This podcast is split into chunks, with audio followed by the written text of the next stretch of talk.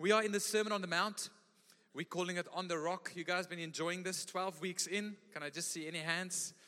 It's been an incredible journey where Jesus has really come and just taken our hearts and challenged it to the core and set us on a new way of living. I love how there's a great rhythm of out of Sundays into the life groups. And I'm hearing there's some awesome debates at the life groups on these topics, right?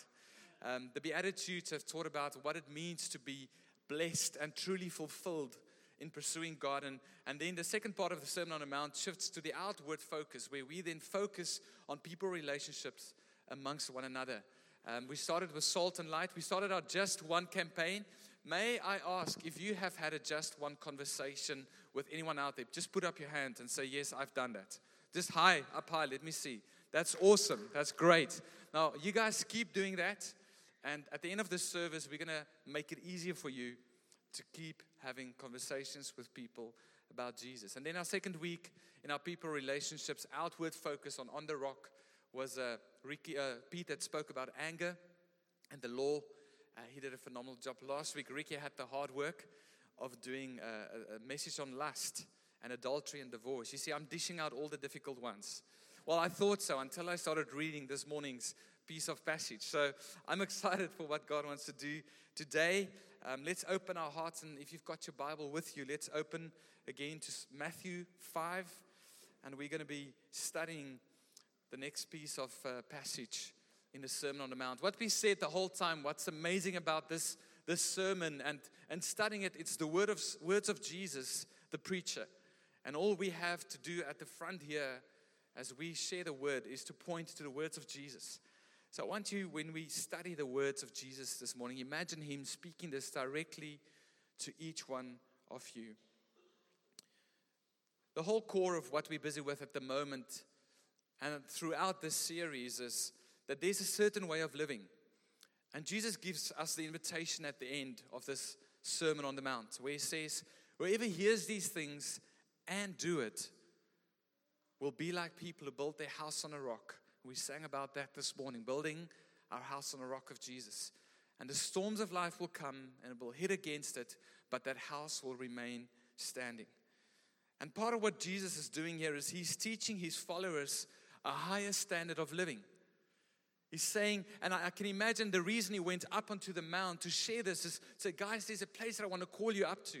There's a way of life and living that I've got for you that if you apply these things, life is really going to make sense and it's going to look completely different. So, with that angle this morning, I want us to read the next few passages um, of Scripture as Jesus leads us. We're going to read from verse 33 all the way to the end of chapter 5, and I'm going to read from the ESV. It'll be up on the screens. Verse 33 Again, you have heard that it was said to those of old, You shall not swear falsely, but shall perform to the Lord what you have sworn.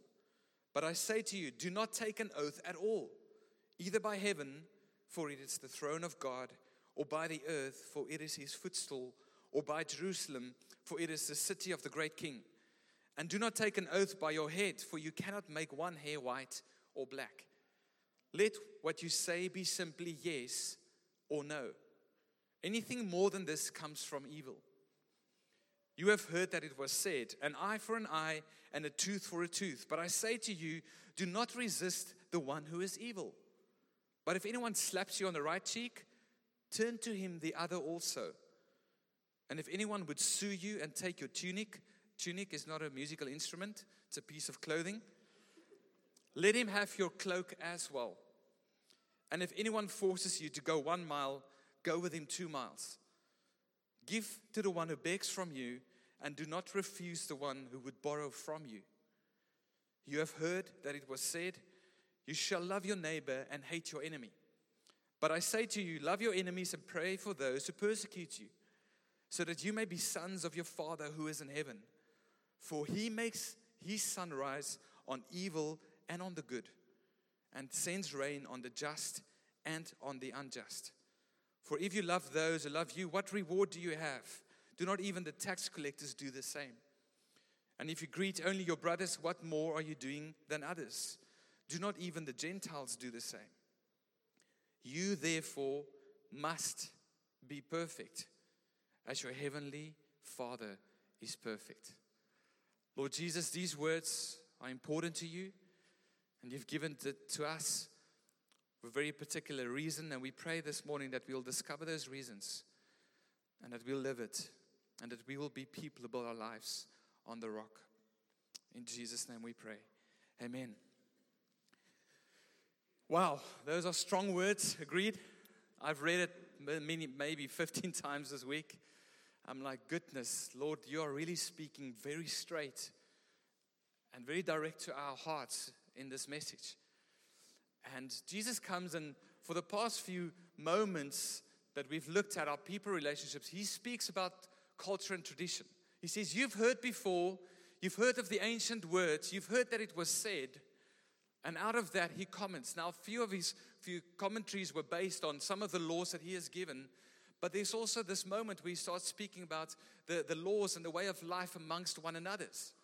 And he said, There's a certain way of doing things that I'm not going to step in and I'm going to address. And I believe this morning God wants to step into our lives and says, There's a certain way of you doing things when it comes to how you live before me and live to one another that I'm, I'm going to address this morning. And it's as simple as that. If we align to that, our lives will be like houses built on the rock. Jesus cuts into the heart of culture and tradition in this moment. He steps in, and it's quite a heightened environment with all the Pharisees and the religious leaders and his first followers, and people trying to figure out who this man is that claims to be the Messiah. And there's something different about him. And he steps right in and he says, Your culture and the way of your tradition, there's a higher level that I have for you, and I'm going to call you up to it. And I thought about this that isn't that so true of today? We spoke about this at the beginning of our outward focus in this series that we should not be culture consumers, we should be culture creators. Everyone say culture creators. And Jesus is saying this morning, I know of the traditions. I know what's been said. I know what, what comes for years and, and, and generations. But I now say, I'm bringing a kingdom culture into play. There's a complete different culture that, that debunks any culture of this world. Doesn't matter where you're from, which nation, what you believe, the kingdom cult- culture supersedes all of that. Wherever you've come from does not matter when you become a follower of Jesus. What really matters then is aligning to the kingdom culture that he brings in. That's why he said in his word that you are now citizens of the household of God, that there are new rules to play by that there's a new culture to embrace and to live by. And I looked at these, these strong examples, and Jesus said, You've heard of old. You've heard that your mom and your dad taught you this, your oma and your opa have been saying this. And I thought of some things that, that our culture kind of celebrates today, and we say to one another tit for tat. If you're gonna come against me, oh boy, you better watch out. I'm gonna come for you. If you dish out a hit, I'm not going to turn the other cheek. You're going to get what you deserve. Some of the things we say. Well, that's just it for tat. He did that. It's been coming. It's just a little white lie. I'll just have a little bit of poison. I'm not going to drink the whole bottle, but it's okay. It's just a little white lie. Just isn't that interesting how that's creeped up in our culture? They will get what they deserve. You know what? Just let them hang out to dry. If they've done it, almost like we're playing the judge, like they'll get what they deserve. None of us deserve what we got from Jesus. But we want to be walking around saying, yeah, they'll get what they deserve. We look at the TV, we see the politicians, and that's what, what comes out of our heart, right? Like, yeah, they'll get what they deserve. Justice will prevail. And yes, it will, but the justice of God is through the lens of the cross. But our culture teaches something differently. I love this one live a little, Yeesh, I get upset when people tell that one to me. As if my pursuit of Jesus is not full of life and everything pertaining to life. Because the little, the little that you're referring to is not the Zoe life that the Bible refers to. So if you're trying to get me to drink alcohol a little bit more to a place of drunkenness and just have a little bit of fun and live a little and watch a few TV shows that I'm not meant to watch, that's not living at all.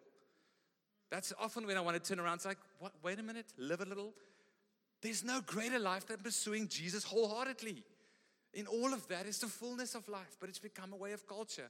And then we succumb to the pressures of the people around us because they're just saying, you know what, just relax and live a little. Nobody's perfect. You know what? I know I've got sin. Nobody's perfect. Didn't Jesus just say, You've got to be perfect like your Father in heaven is perfect? And I'll get to that. Don't worry about it. but that's the way we talk to one another. No, I'm just real. Nobody's perfect. Some Afrikaans ones that I like. Van lekker lag kom lekker huil. Jeez. How's that for a doom prophet right there? Just, just don't have too much joy because just, just, and we do it with our kids sometimes. Just don't, come on. God is the God of joy. It's a fruit of the Spirit. Laugh as much as you want to. You don't have to cry. And in fact, if you cry, then Jesus will take those joys and He will turn it into uh, those tears and He will turn it into joy again. See, my Afrikaans is already coming out. I love just leaning a little bit into the Afrikaans this morning. This one, in, in light of what Ricky said last week, growing up as a man, I had my uncles and, and older men tell me, you weet wat? A man can look at the menu as long as he doesn't buy and touch. Anyone, anyone been taught that? A man may look at the menu of any woman's body and what she has as long as you don't embrace or order or touch it. How terrible is that? It's the way of the world and culture today. Here's some chicken soup for the soul moments. Some things that we as Christians started believing that our culture has taught us. When God closes a door, He opens a window. Anyone heard that before? It's better, the right way of saying it is when God closes a window, He opens a Mac. That's for all the tech people in the house. but maybe, maybe God doesn't want to open a window at all because you're completely at the wrong address. Maybe He's just saying, I'm closing that season of your life. I've got something else for you. Get on with it. But we teach these things to one another. The scariest place to be, oh no, sorry, not the scariest, maybe it is. The safest place to be is in God's will. Well, when I look at the lives of the apostles and the disciples, definitely not. The safest, yes, because I'm close to Him and living in everything He has for me, but not, not speaking about comfort there. As long as we just in God's will, then nothing in this world will touch us. Jesus said, Do not lay up for yourself treasures in heaven where moths will destroy it, and with these will break in and steal. It's part of life, it's the brokenness we live in, it happens. God help those who help themselves. If I needed to work my way to a certain point and then God says, Okay, Pierre, now you've done enough, now I'll help you, I would have not been here today. It's the grace of the cross that helps us. God doesn't wait for us to do a few steps of hard work. And even for those out there in the world that's broken and there's poverty and decline, He doesn't wait for them to come to a certain step. He steps into their lives through us, the church, and He helps because He's a God of grace who changes our lives and our environments. My favorite preach the gospel, and if necessary, use words. Jeez, that's completely against what the Bible teaches.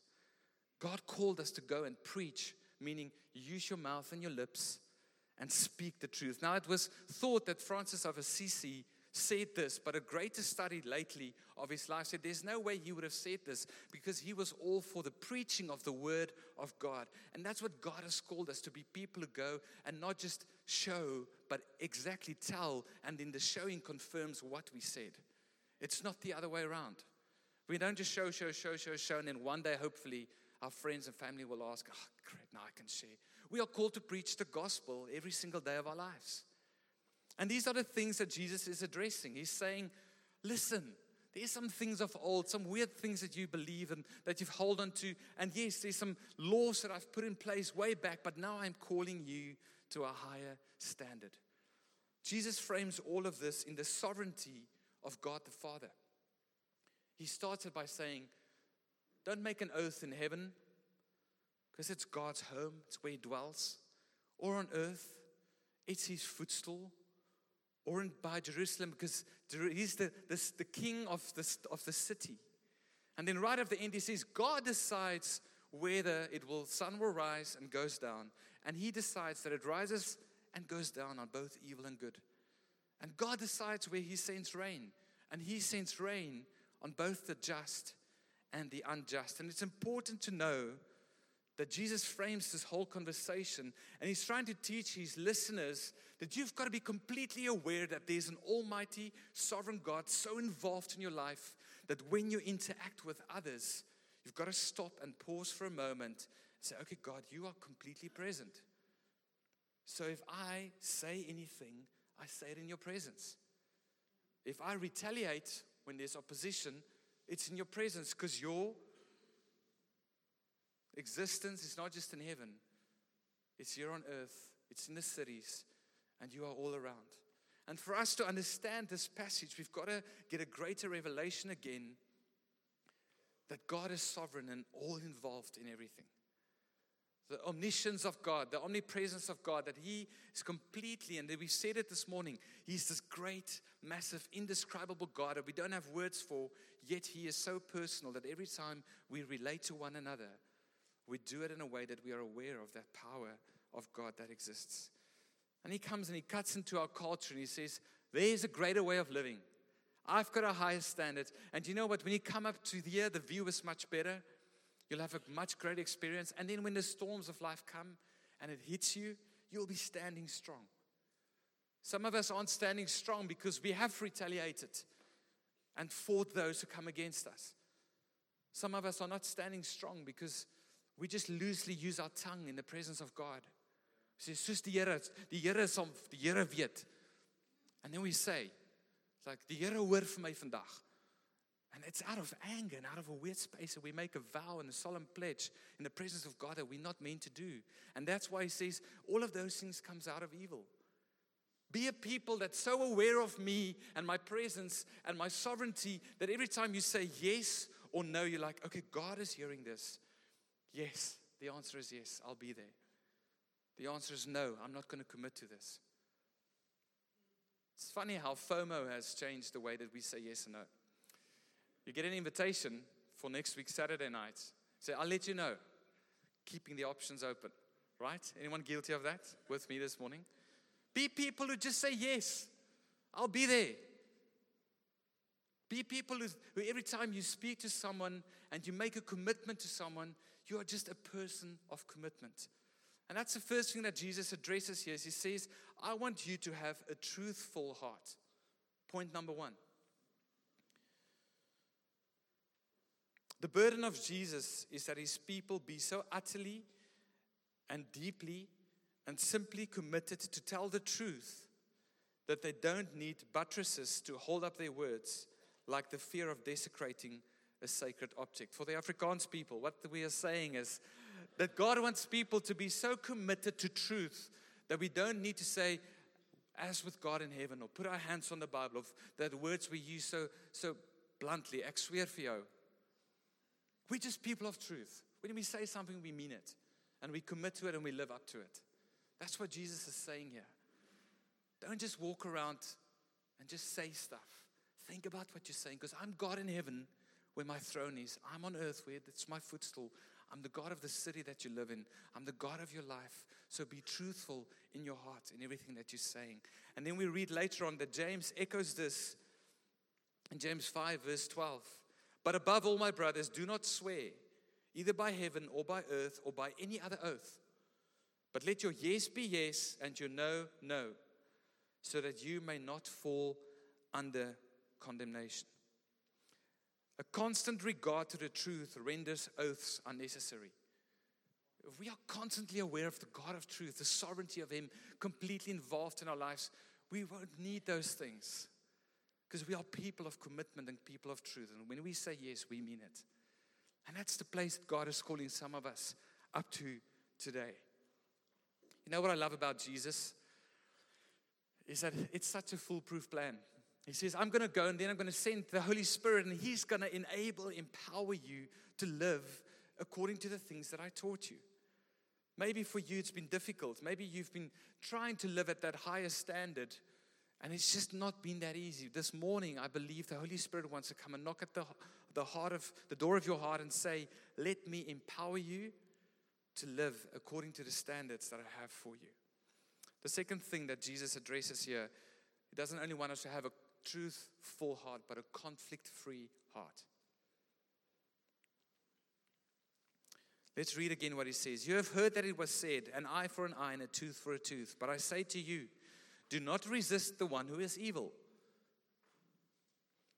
If anyone slaps you on the right cheek, turn to him the other also. I want to tell you a personal story. When I grew up as a young boy, and I believe to still do the same um, many years later, but I, I, I, always read the Word of God as very literal and very, He's speaking to me, Pierre.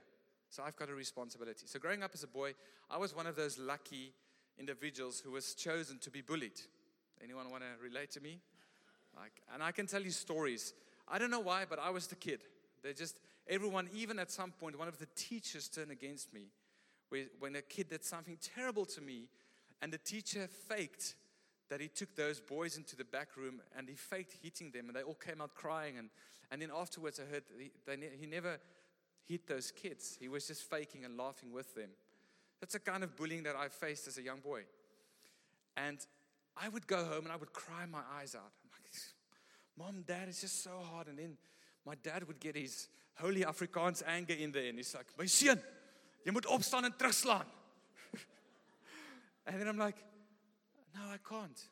Jesus says I need to turn the other cheek. And I would see my dad just leave the room. It's like, oh boy, this is not going to work. and my mom graciously steps in and tries to explain to me, but You've got to stand up. But in my heart, I just had this sense of if I can keep being a witness by saying, you know what, beat me up, it's not that bad. That maybe one day I would give an opportunity to witness in front of them. The story kind of goes for me that in, I really had an encounter with God when I was in standard eight. Yes, I'm that old. I still speak about standards, not grades. I get confused on grades. Standard eight, and I had an encounter with God, and I told one of my teachers, you know what, I actually want to share the gospel message on a Monday morning because you know what, they shared it amongst the leaders and the kids, and I'm like, I'll take one for the team. And I did so, and all those guys, all the years have been bullying me and coming against me, came to me afterwards. They kind of, in their weird way, said sorry and said, Yes, we love, we just love the way you live life and you think about God. And since then, friendships developed out of those same people that bullied me. I can, I can mention you their names. I, I try and find them on Instagram and see what their lives are like now. But I just had a deep sense like, what would it look like if I don't stand up and veg terug soos ons geleer word? Now it is like, boys got to be stand up and fight back. What would it look like if we take the Jesus standard and turn the other cheek? And I read this, and I'm gonna, gonna put it up on the screen. This is out of the Matthew Henry commentary. It says, The plain instruction is this Suffer any injury that can be borne for the sake of peace, committing your concerns to the Lord's keeping. And the sum of all is that Christians must avoid disputing and striving. If any flesh and blood cannot pass by such an affront, let them remember that flesh and blood shall not inherit the kingdom of God. And those who act upon right principles will have the most peace and comfort. I really found as a young man peace in knowing that Jesus has got my back. I didn't need to fight back. It's just my body. I get a little bit of a beating, a little bit bruised.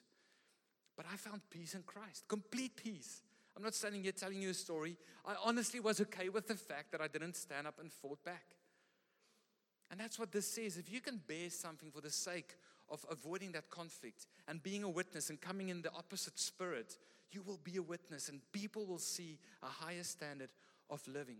We find this all around in our world. It's not just bullying, but in the business world, sheesh, that guy better not do it this time again, because then I'm going to retaliate. I'm going to take all my business away from him. Do we have faith in the sovereign God whose throne is in heaven and who sees this world as a footstool to say, I'm going to be one living according to your standards. So, whatever people throw my way, even if they take the clothes off my body, I'll be okay with that. It's weird. Doesn't make a lot of sense, right? Especially in today's world where, but you know what? We need to desist and fall back and know that God is the judge. And He will judge according to His standards. It's not our call and our place to judge and make decisions like that. He just simply says, turn the other cheek. Paul and Silas were in prison. They were beaten up badly. They never fought back. They were thrown in the inner prison. They sing songs. The angel appears. All the prison doors open. All the things fall off their hands. and they step out, and the prison guard wants to kill himself. The guy who just beat them, who's just kicked them, who's put them in this place, wants to kill himself. And what do they say? Don't. You know what? Let's tell you about Jesus. And he gets saved, and his household gets saved, and he was a witness of God. That's the highest standard that he has for us. And Paul and Silas weren't superhumans, they were just empowered by the Spirit, like all of us can be. The third thing that Jesus says is you have to have a heart for all people. The context in which he said, Love your enemies and pray for them, was in a context where the Jewish people believed that they are God's chosen, anyone else is enemies. The Gentiles out there, we're not interested in them. The Romans, they're all off the devil, they're all evil. And Jesus steps and he says, You know what? You've been told, don't mingle with these other people. You've got to hate them, in fact. Well, today I'm setting a new standard. I'm telling you, as the people of God, you've got to pray for them and you've got to love them. And we see there the missional heart of God coming out. That I've got a heart for all people. Up until this point of time, I have chosen the Israel nation to show my works. But from this moment on, and the work of the cross, I now say that all people are equal and there's no favoritism with God. Peter has a vision in the book of Acts where God shows him this cloth with all the food and all the animals that he should eat. And he contends with God. He says, There's no way. That's defiled. That's wrong. That's evil. As if we have the right to contend with God like that. God says again, Peter, eat. And after the vision was over, he had the revelation and he said this. So Peter opened his mouth and said, Truly, now I understand that God shows no partiality. But in every nation, anyone who fears him and does what is right is acceptable to him. When you are opposed by an enemy, God's heart is for that enemy just as much as it is for you, his child, his son, his daughter. The same way he's come to you and said, I want to lead you into life everlasting. He's knocking at the heart of that person opposing you and saying, I want to lead you into life everlasting. So we, as the people of God, have to fall back and say, God, your heart is for that person to be saved. So I'm going to love and I'm going to pray.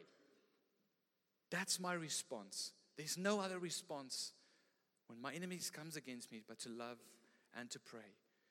And he says this to the people and he turns their worlds upside down. And then the rest is history. When he went to the cross and it all became more and more sense, and the apostles started ministering to the Gentiles, and the promise of the Holy Spirit came upon the Gentiles, and they saw the full picture.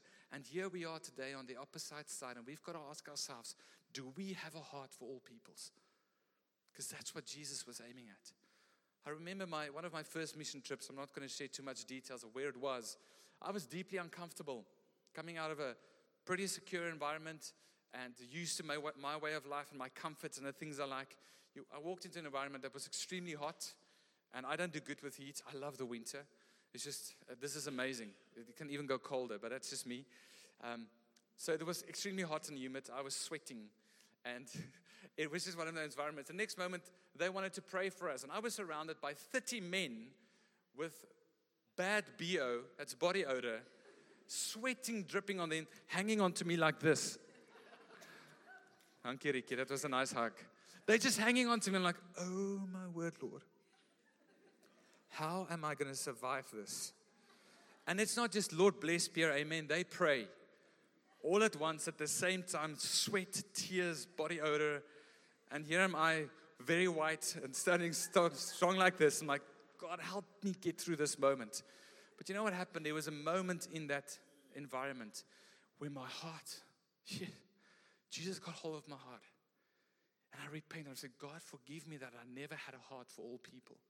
Because this is the heart that you want. You want us to look at every single nation. You want us to look at every single people's group. You want us to look at those who are aliens in our nation, yes, who do cross the borders, but you know what? We love them because Jesus loves everyone exactly the same. In Him, there's no favoritism. That's the way that God wants us to live, and He's calling us up to a higher standard. Jesus models this exact words a few chapters later when he's beaten to death, hung on a cross. He prays for and he loves on his enemies. He says this And when they came to the place that is called the skull, there they crucified him. And Jesus said, Father, Forgive them, for they know not what they do. Being hung on a cross, he loved them and he prayed for them. None of us have had enemies that want to put us on a cross. We have no excuse to not love and pray for those opposing us. And then this all ends with a strong statement Be perfect. Teleios is the Greek word there to be fully developed, full of Christian character, as your heavenly Father is perfect. And I want to say this a perfect heart is possible because a perfect Father is behind it all. He created you, and He created your spirit, man, and your heart to be perfect. Sin came and took that away. But because of the cross and because of a Father in heaven that's perfect, backing this lifestyle that we choose to live, it is possible to be fully developed in Christian character and be like Jesus in this world. So, next time you read that, be perfect as your Heavenly Father is perfect. Don't see it as a measure to reach, see it as a position that God gives to us through the cross and just live according to this lifestyle He has for us.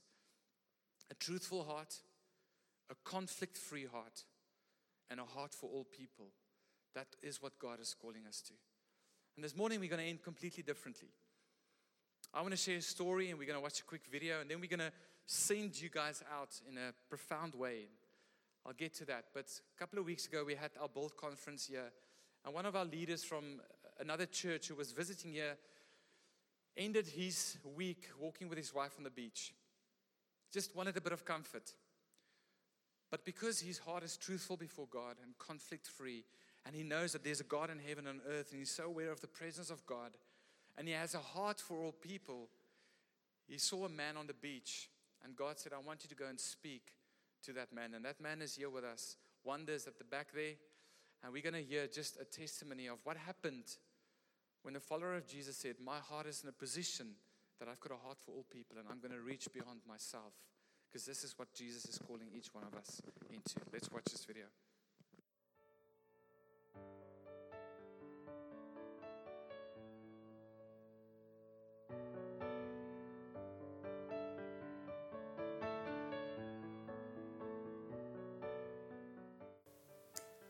Yes, uh, my name is Wonder. I'm from Zimbabwe.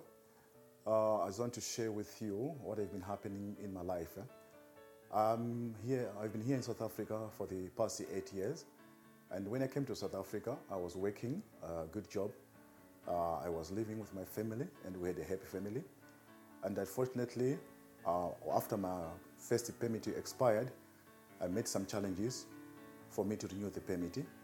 Then I lost my job, and when I lost my job, the situation started to change in my life, and I lost almost everything which I had because I wasn't working and things were not moving in my, in my life. When I was the, uh, at the beach, I was just praying there because I just made a commitment that I have to kill myself or to take my life because I could not take any longer the pressure which I was facing because we were surviving now on the leftover foods which I was getting from restaurants because I could not have and put a hand on anything. I looked my life, there was like a black, I could not see anything, just where I was going, where I was coming from because of the situation I was uh, surviving. I could not even think of getting a job because I didn't have any documentation that I can get a job. Even though I was qualified, my life was very, very difficult.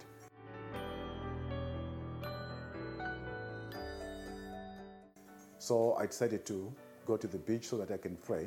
So when I was sitting at the bench, then Harry came and said to me, wanted to pray with me. Then I asked him if it is okay with me. Then I said, yes, you can pray with me. Then he did pray with me. Then after praying with me, then he said, Do you mind to share the story with me, which you are going through? Because I can tell from the Spirit of God that you have got a lot is happening in your life. Then I shared with him what I was going through. Then he told me that I'm not supposed to take my life, but what I'm supposed to do is to receive Jesus Christ. Then he said, Do you want to receive Jesus Christ? Then I said, Yes, I want to receive Jesus Christ. Then he prayed for me, then I received Jesus Christ. If, before he left, he managed to get us some groceries. Then he came to my house. You see where I was staying with my family, and he prayed with us. Then he promised that he will make an arrangement that somebody must come and visit us.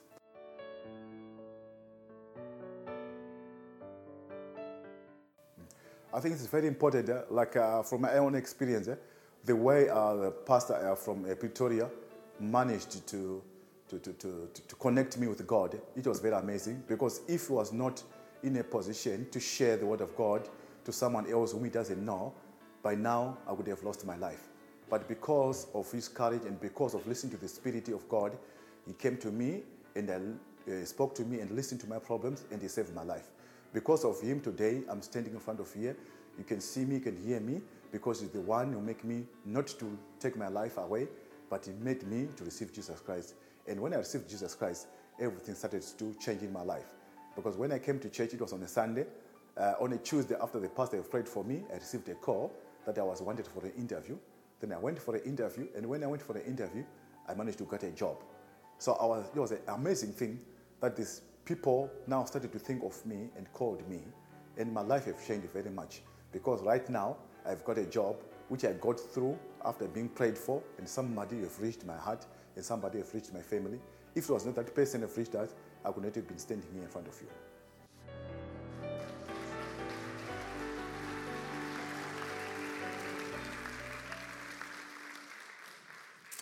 What a story. A man sitting with things in his hand to take his own life. And someone took just one step. I've got a heart for all people. I want to share something with you. And today, Wonder and his family is here with us. And this is what we call to be the church. It's from living this highest standard that we do this effortlessly. It's from living this life that Jesus has for us that we truly are salt and light to this world. And next week, we don't have this venue, and we prayed and we've knocked on doors and we've called every possible school and we've looked at town halls, and every door was closing. And we said, God, you're closing the door, so there must be an open window. but it was this week that we sat together as a team and decided, what a better opportunity for us now, out of everything we've been learning, everything we've been talking about, to go and be the church. And instead of gathering at church on a Sunday, let's actually go and gather elsewhere in the community and just have one conversation, take one step, and be the church of God. So what we've done for next week Sunday morning, from 9:30 to 11, we've identified 14 outreach opportunities. So we are going to gather next week, and we will know whether you're a church or not because it'll be leaders making sure that you're there. It's not your bunking opportunity. It's the opportunity to be the hands and feet of Jesus. I'm trusting God for a hundred more wonders next weekend. A hundred more stories like that where people have stepped out and shared. And on this piece of paper, you'll see we've got compassion outreaches, Helderberg Hospital. We're going to Tembakir Grabo, the Village of Hope, Macassar Old Age Home.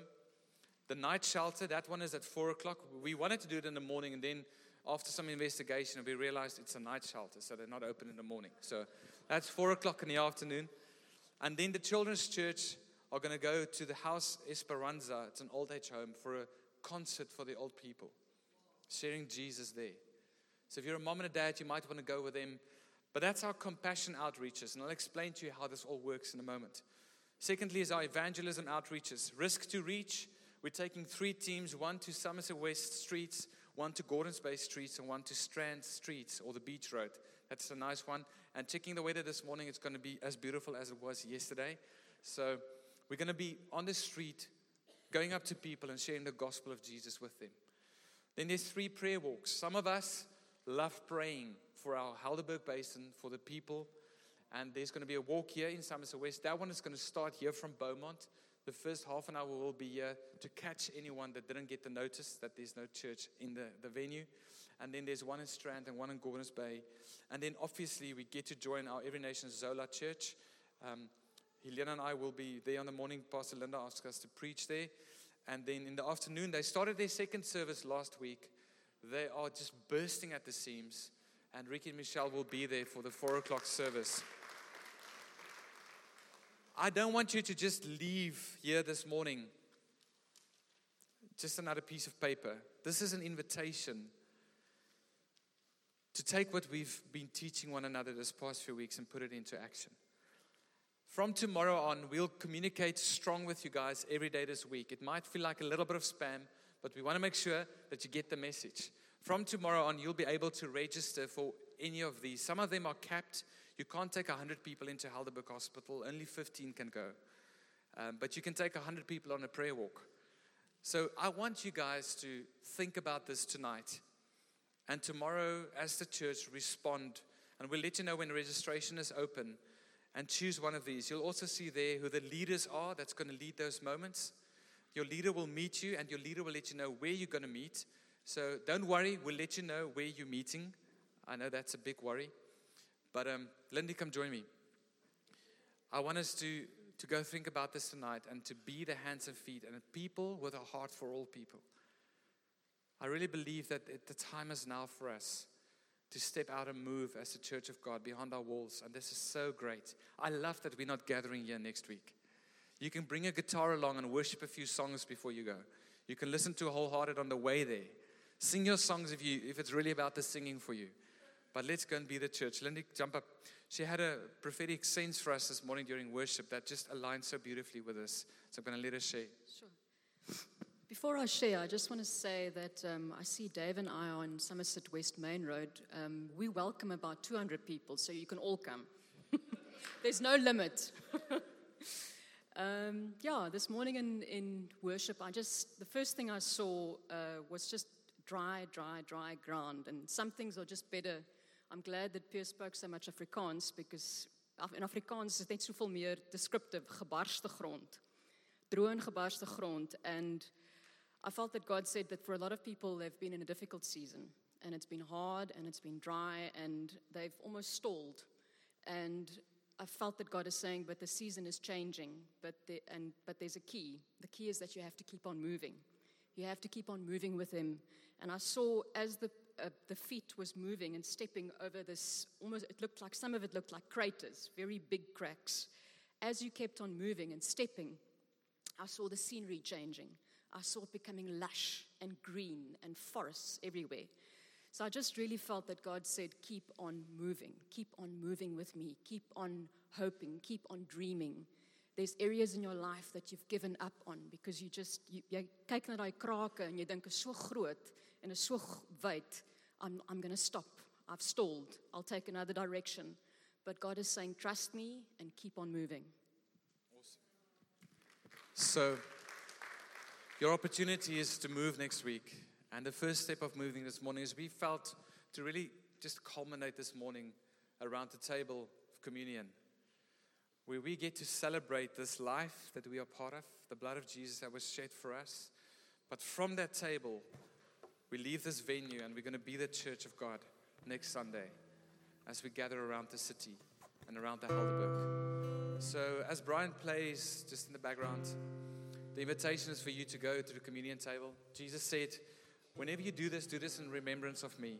This is my body that was broken for you so that you can live according to this new standard that I'm calling you into, so that you can live in peace with one another, so that you can live truthfully in front of me, and so that you can live a life that has a heart for all people around the world. And Jesus said, Here's my blood that's cleansed you. You've received grace. Now let's go and give that grace to the world. And however you want to take it for the next three minutes, have some communion as a family, maybe as a life group, maybe as a life group, you're going to go out together and you want to start and say, hey, all the life group members, we're meeting at that table and pray that you guys be the hands and feet of Jesus this coming week and next Sunday. And then after a few minutes of just us being with Jesus and coming to Him, we're going to dismiss you guys for tea and coffee. So let's enjoy the communion this morning as a family together.